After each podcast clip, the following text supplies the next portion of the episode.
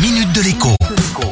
Bonjour à tous. D'ici à la fin de l'année, 6 millions de voitures auront changé de propriétaire. Je parle bien évidemment de voitures d'occasion. Le marché est dynamique comme jamais.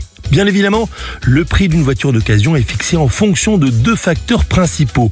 Son âge bien sûr, mais aussi son kilométrage.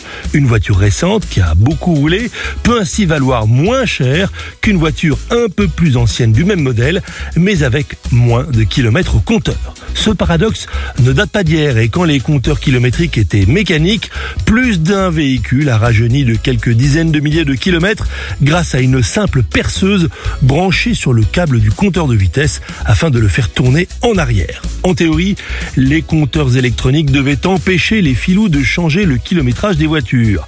Après plus de 20 ans de présence dans nos tableaux de bord, il n'en est rien. L'Automobile Club allemand vient en effet de démontrer dans une série de tests que toutes les voitures pouvaient être bidouillées afin de changer leur kilométrage. Même des véhicules sortis en 2019 ou en 2020, alors même que l'existence des boîtiers et des logiciels capables de truquer le kilométrage est largement connue et documentée depuis longtemps.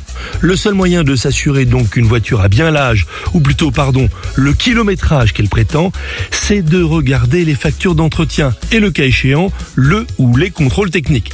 N'oubliez pas aussi d'aller faire un tour sur le site officiel Istovec, même si les informations qu'il collecte automatiquement sont encore assez succinctes. Bon début de semaine et à demain. La minute de l'écho avec Jean-Baptiste Giraud sur radioscoop.com et application mobile Radioscoop.